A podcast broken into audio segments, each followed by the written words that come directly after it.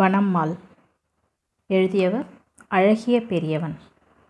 சூரியன் பொழியும் தூரத்து வானம் வரைக்கும் வெள்ளை வெள்ளையாய் குத்துக்கற்களும் சரளை கற்களுமாக நிரவி நட்சத்திரங்களுடன் சிவந்த வானமாக அந்த செம்மன் பிரதேசம் இருந்தது. எங்கோ ஒன்றாய் தோழமையற்று தனித்து தவிப்புடன் இருந்தன பனைமரங்கள். சாலம்மாளுக்கு காணல் மருட்டியது. அவளின் மோட்டாங்காட்டின் வடக்காலே எழும்பி சரிந்திருக்கும் சிறு குன்றின் பாறை கூட்டங்களுக்கிடையிலே நீர் வற்றி கிடக்கும் குட்டையை நோக்கி தலையில் குடத்துடன் போய்க் கொண்டிருந்தாள் அவள். கூப்பாடுடன் விருட்டென்று அவளை கடந்த பறவையொன்றின் திசையிலே அலை அலையாய் எழுந்து ஆடும் கருஞ்சுவாலை கூட்டம் போல் தூரத்தில் ஊசிமலை அவளுக்கு தென்பட்டது. வயோதிகத்தின் நியதிகளை தட்டாமல் ஏற்றிருந்த சாலம்மாளின் தேகம் ஒரு யுகத்தின் நகர்வு போல இயங்கியது. முந்தானியை சுருட்டி தலை சும்மாடாகவும் முக்காடாகவும் மாற்றிக்கொண்டு பெருமூச்சுகளுடனும் தனக்குத்தானே பேசியபடியும் போய்க் கொண்டிருந்தாள். அவள் இரண்டு மூன்று குடங்கள் சுமந்து வந்ததற்குள் களைத்து ஒரு மரத்தடியில் ஓய்ந்து உட்கார்ந்து விட்டாள். வெப்பக்காற்று மாந்தளிர்களில் பட்டு தணிந்து வீசியது. கருகும் தளிர்களின் வாசம் போல மாம்பூக்களின் வாசம் மெல்ல காற்றிலே பரவி அடங்கியது. அவளைப் போலவே பக்கத்து துண்டுகளிலும் சிலர் மாஞ்செடிகள் வைத்திருந்தனர். சிலர் அப்படியே தரிசாக விட்டு வைத்திருந்தனர். ஒரு நான்கைந்து ஆண்டுகளுக்கு முன்பிருக்கும். அப்போது சாலம்மாளுக்கு நல்ல புத்தி இருந்தது என்றே சொல்ல வேண்டும். அந்த ஊரிலும் சுத்துப்பட்டிலும் இருக்கிற வானம் பார்த்த பூமி கொண்ட ஏழை விவசாயிகள் சிலருக்கு இயேசுக்காரர்கள் இலவசமாகவே மரக்கன்றுகளை தருவதாக கேள்விப்பட்டாள். உடனே முந்திக் கொண்டாள் சாலம்மாள். அவளுக்கிருந்த கையளவு நிலத்துக்கு அவர்கள் கொடுத்த சில செடிகளே போதுமானதாக இருந்தன. கிடைத்த மாஞ்செடிகள் எல்லாமுமே மெங்களூரா நீலம் வகைகளாகவே இருந்து விட்டதால் சாலம்மாளின் மனசு கேட்கவில்லை. மேலாளத்தூர் அரசாங்க பண்ணை வரை போய் காதர் பீத்தர் பங்கனப்பள்ளி மல்ஹோவா என்று வகை கொன்றாகவும் சிலவற்றை வாங்கி வந்து வைத்தாள். செடிகளின் ஒட்டு பிரிந்து விடாமல் தொட்டிகளை கவனமாக உடைத்து பச்சை பிள்ளைகளை கையாள்வது போல நட்டு குளம் குட்டை என்று விடாமல் அலைந்து நீர் ஊற்றினாள் சாலம்மாள். புதிய இடத்தில் பொருந்தாமல் இருப்பவர்களைப் போல இருந்த செடிகள் பச்சை பிடித்ததும் தான் அவளுக்கு உயிரே வந்தது. மரஞ்செடிகள் என்றாலே சாலம்மாவுக்கு உயிர்தான். கையில் கிடைப்பதையெல்லாம் கொண்டு வந்து வைத்து அவள் வீட்டை நந்தவனமாக்கியிருந்தாள். கொத்திக்கொண்டும் நீர் வார்த்து கொண்டும் சருகுகளை அள்ளிக்கொண்டும் இருப்பதுதான் அவள் வேலை. பூத்து குலுங்கும் அவள் தோட்டத்து பூக்கள் ஊர் பெண்டுகளின் தலைகளில் எல்லாம் சிரிக்கும். அவள் தோட்டத்து காய்கனிகளுக்கே தனி ருசிதான் என்று சொல்வார்கள். மரம் மரமீன்னு பைத்தியமாக்கிறாளே காட்டில் இருந்து இறங்கி வந்துட்டாளா? பிள்ளைங்க திக்கு தசை இல்லாததுக்கு எது மேலேயாவது ஆசை இருக்க வேண்டியது தான் ஆனாலும் இப்படியா?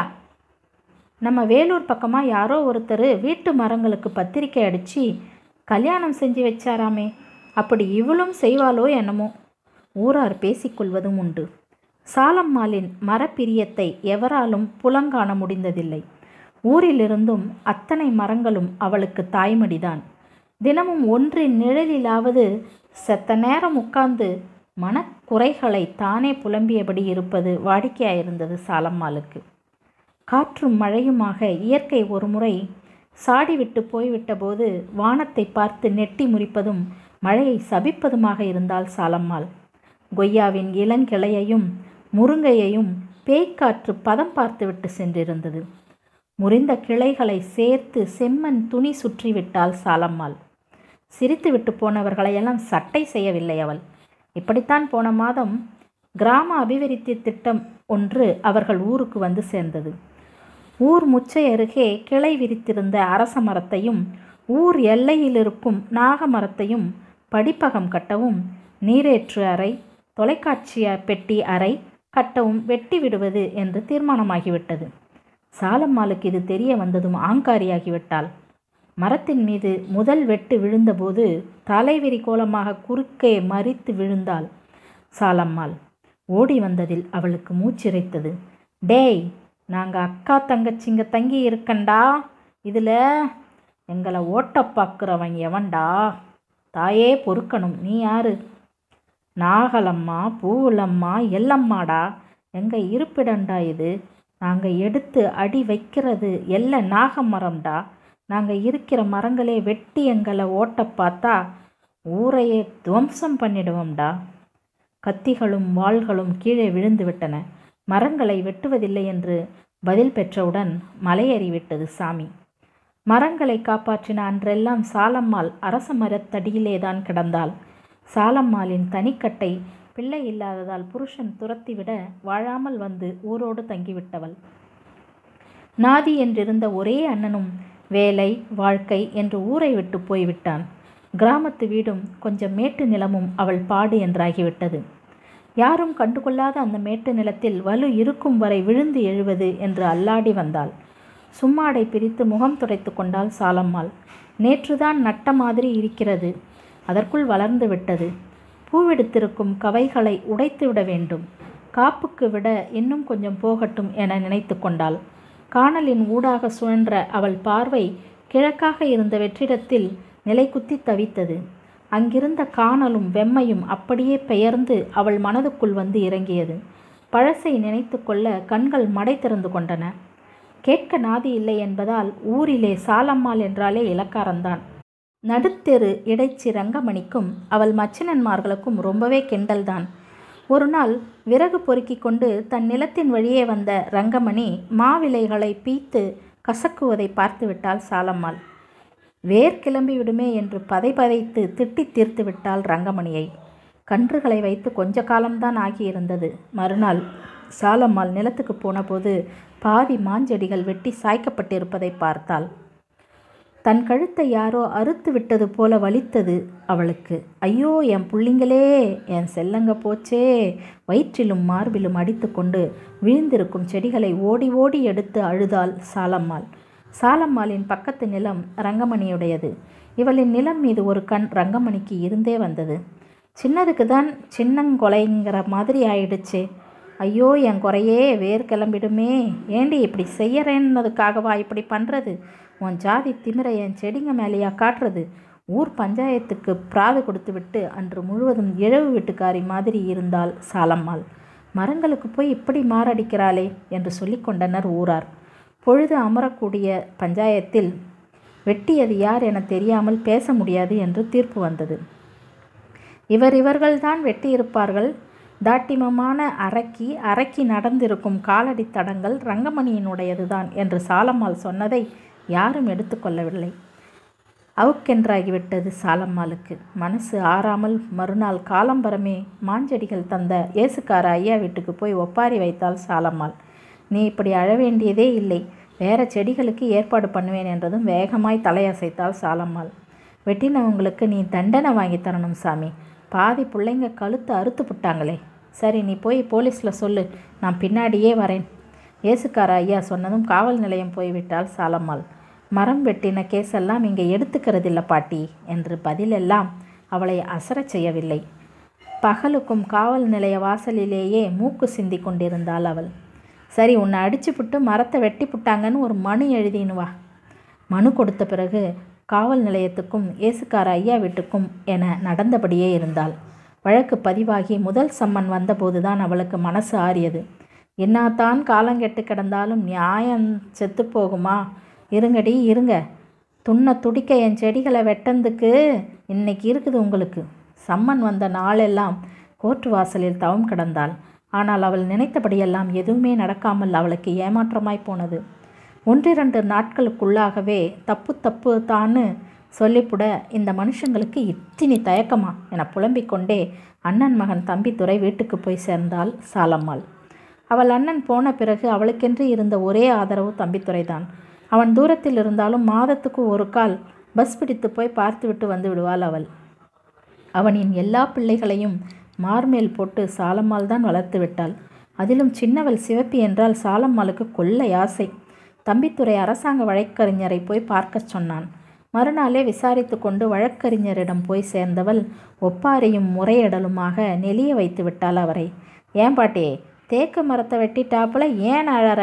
மரம் தானே பார்க்கலாம் முடு ஐயா அதுங்க மரம் இல்லையா? என் வயிற்றில் பிறந்த பிறப்புங்க மாதிரி. அந்த கொலைகார பாவிகளுக்கு நீதான் தீர்ப்பு சொல்லணும். வாய்தாவுக்கு வாய்தா சாலம்மாளின் ஒப்பாரி அதிகமாகிக் கொண்டே போனது. இனிமேல் அலுவலகம் பக்கம் வந்தால் கேஸை தோற்கடித்து விடுவேன் என்று சொல்லி அனுப்பிவிட்டார் வழக்கறிஞர். பிராது கொடுத்து மறுநாளே ரங்கமணியின் கூட்டாளிகளுக்கு தண்டனை கிடைத்துவிடும் என்று நினைத்தவளுக்கு இன்னும் எதுவுமே நடக்காதது அதிர்ச்சியாக இருந்தது நடையாய் நடந்து யார் யாரையோ பார்த்து விட்டாள். எத்தனையோ வாய்தாக்களுக்கும் போய்விட்டாள். வேறு செடிகளுக்காக இயேசுக்கார ஐயாவை பலமுறை சென்று பார்த்ததிலும் ஒன்றும் நடக்கவில்லை. சாலம்மாள் ஓய்ந்து விட்டாள். செங்கம்புதரிலிருந்து காடை ஒன்று புர்ரென பறந்து போனதும் தான் சாலம்மாளுக்கு நினைவு திரும்பியது. வெயில் உச்சிக்கு ஏறி இருந்தது. காற்றில் சலசலக்கும் மாஞ்செடிகளை பார்த்தபோது அவளுக்கு ஆயாசம் எல்லாம் மறைந்து போனது. மிச்சமிருக்கும் மரங்களை பராமரிப்பதும் தண்ணீர் விடுவதும் நெட்டி முறிப்பதும் அவைகளுடன் பேசுவதுமாக இத்தனை நாட்களை கழித்து விட்டாள்.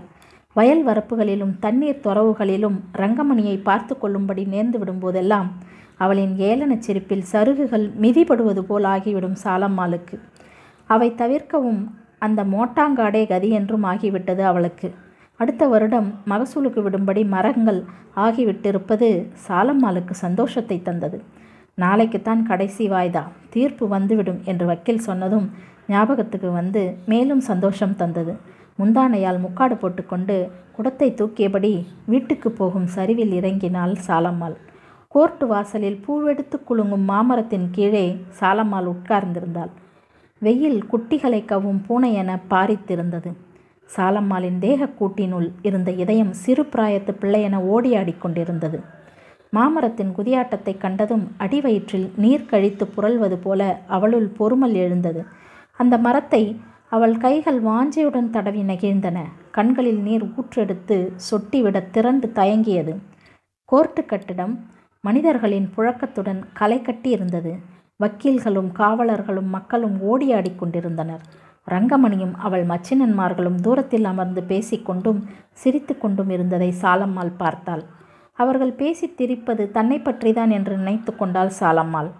கோபம் அவளின் வறண்ட திரேகத்துக்குள் பரவியது. முகத்தை திருப்பிக் கொண்டாள். தன்னுடைய நடுவயது முதல் இந்த நாள் வரையிலான கோர்ட் வாசலிலேயே தவம் கிடந்து விட்டது போல் எண்ணி மலைத்து கொண்டாள். சாலம்மாளுக்கு என்று வானத்திலிருந்து கூப்பிடும் குரல் போல டவாலியின் அழைப்பு அப்போது கேட்டது. உள்ளே ஓடினாள் சாலம்மாள். நீதிபதி பேசினார். மரங்களை குற்றம் சாட்டப்பட்டவர்கள்தான் வெட்டினார்கள் என்பதற்கு எந்த ஆதாரமும் இல்லை.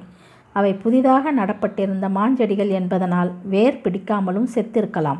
அதை கேட்டதுடன் சாலம்மாளிடம் பேச்சில்லை. அவளின் குரல் வளை உள்ளிழுத்து கேவலின் கேவலின் அவல ஒளி கேட்டது. அதுங்க செடிங்க இல்லையா? என் பிள்ளைங்க இந்த கொட்டி நம்பி இருந்தது அதுங்கள தாயா பைத்தியமாய் பிதற்றியபடி கோர்ட்டு வாசல் மாமரத்தின் அடியிலேயே இருந்தாள். அவமானமும் கோபமும் துக்கமுமாக இருந்தது அவளுக்கு. அந்த செடிகளுக்காக எத்தனை நடை எத்தனை படியேறல் எத்தனை முறையிடல் வயிறு பற்றி கொண்டது. ஒரு பாவமும் அறியாத பாலகனுங்க என்ன பண்ணிச்சிங்க அதுங்களை வெட்ட? அதுங்களுக்கு வாய் இருந்தால் என்ன பேசி இருக்குங்க வீட்டுக்கு வந்தும் கூட சோறு பொங்காமல் நடுராத்திரி வரை ஒப்பாரி வைத்து சன்னமாக பாடி அழுது கொண்டிருந்தாள். காலையில் எழுந்த கையோடு அடுக்களை பானைகளை தூர எடுத்து வைத்துவிட்டு பிரிமனைகளை நகர்த்தினாள். அடியில் புதைந்திருக்கும் உண்டியல்களை தோண்டி எடுத்தாள். ஐந்து உண்டியல்களும் நிரம்பியும் நிரம்பாமலும் இருந்தது. எல்லாவற்றையும் போட்டு உடைத்து காசுகளை சேர்த்தாள் சாலம்மாள். மூட்டையாக முந்தானையால் முடிந்து கொண்டபோது பார்த்தினால் அவள் உடலே கீழ்நோக்கி குஞ்சியது. நேராய் பக்கத்து ஊர் பண்ணைக்கு விறுவிறுவென்று நடந்தாள். மாங்கன்றுகளுக்கு சொல்லிவிட்டு தன் நிலத்திற்கு திரும்பினாள். வெயில் சுல் என்று உரைப்பதற்குள் பத்து பதினைந்து குழிகளை தோண்டிவிட்டாள் அவள். மண் ஆவியடித்து வாசம் கிளம்பியது. திடீரென சாலம்மாளுக்கு பேத்தி சிவப்பியின் ஞாபகம் வந்தது. ஒவ்வொரு வருஷமும் கோடை விடுமுறையில் சிவப்பி சாலம்மாளுடன் வந்து இருந்து போவாள். கூலி நாழி என்று வருஷமெல்லாம் சேர்த்த பணத்தில் சிவப்பி போகும்போது துணிமணி என்று ஆனதை செய்து அனுப்புவாள் சாலம்மாள். இந்த வருஷம் உண்டியல்களை உடைத்து மாஞ்செடிகளுக்கு சொல்லிவிட்டது. சாலம்மாளுக்கு மனம் பாரமாக இருந்தது ராசாத்தி புள்ள வந்து ஏமாறுமே. ஆற்றாமையோடு தோப்பை பார்த்தால் சாலம்மாள். சிலுசிலுவென்று காற்றுக்கு துளிர்கள் ஆடிக்கொண்டிருந்தன. போட்டும் இந்த ஒரு வருஷம் பிறகால என் புள்ளிங்க நீங்களே பார்த்துக்குங்க மாட்டீங்களா ராசாத்திய? மாமரங்கள் காற்றுக்கு மேலும் குலுங்கின. அவள் பேச்சை கேட்டபடியே குழிந்து கொண்டிருந்தது மண். வணக்கம்.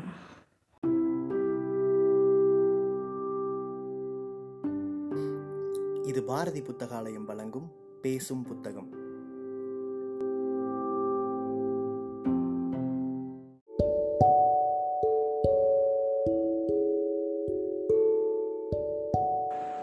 நீங்கள் கேட்க இருக்கும் சிறுகதை வேதங்கள் சொல்லாதது. எழுதியவர் வைரமுத்து வாசிப்பவர் திலீபன் பெரியகுளம்.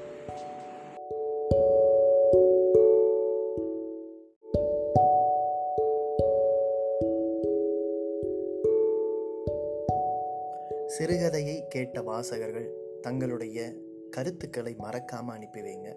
புக் டே இணையதளம் மூலமாகவோ அல்லது நாங்கள் கொடுத்துருக்கிற வாட்ஸ்அப் எண் மூலமாகவோ அல்லது எங்களுடைய சமூக வலைத்தள பக்கங்களின் மூலமாகவோ உங்கள் கருத்துக்களை மறக்காமல் தெரிவிங்க.